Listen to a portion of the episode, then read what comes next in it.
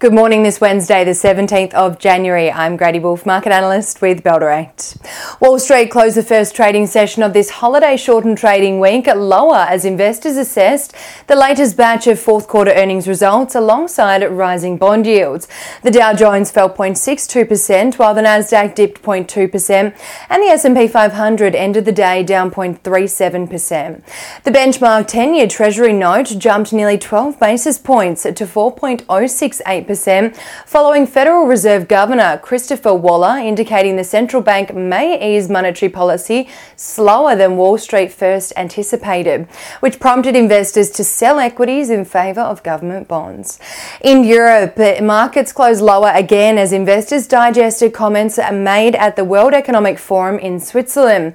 The Stoxx 600 fell 0.3%, Germany's DAX lost 0.3%, the French CAC fell 0.2%, and in the UK, the FTSE 100 declined 0.5%.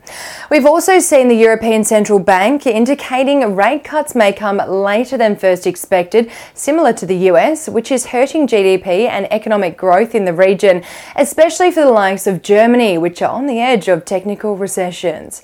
The local market has started the week in the red with the ASX 200 ending Tuesday's session down 1.09% as utilities and energy stocks weighed on the market and every sector closed the day in negative territory.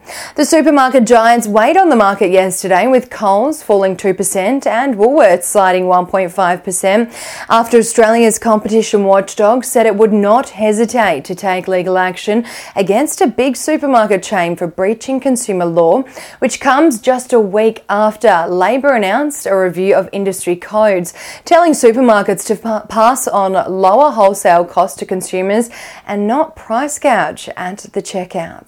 Australia's consumer confidence data slipped in January as Aussies remain concerned about financial pressures following 13 interest rate hikes out of the RBA since May 2022. On the commodities front this morning, oil is trading 0.81% lower at 72 US dollars a barrel. Gold is down 1.34% at 2027 US dollars an ounce, and iron ore is down 1.5% at 131 US dollars a ton.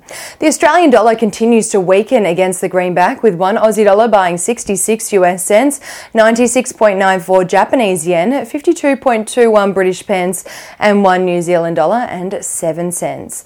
Ahead of the midweek trading session here in Australia, the SPI futures are expecting the ASX to actually open Wednesday's session up 0.05%, and that's despite the negative sentiment across global markets overnight. And now let's dive into some trading ideas for your consideration today.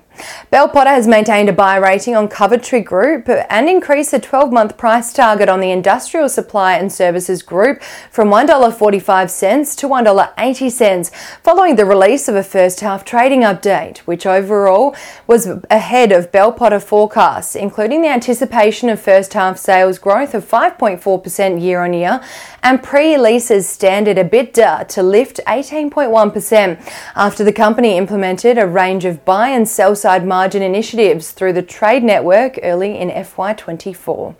And Trading Central has identified a bearish signal on Sigma Healthcare following the formation of a pattern over a period of seven days, which is roughly the same amount of time the share price may fall from the close of 95 cents to the range of 84 cents to 86 cents, according to standard principles of technical analysis.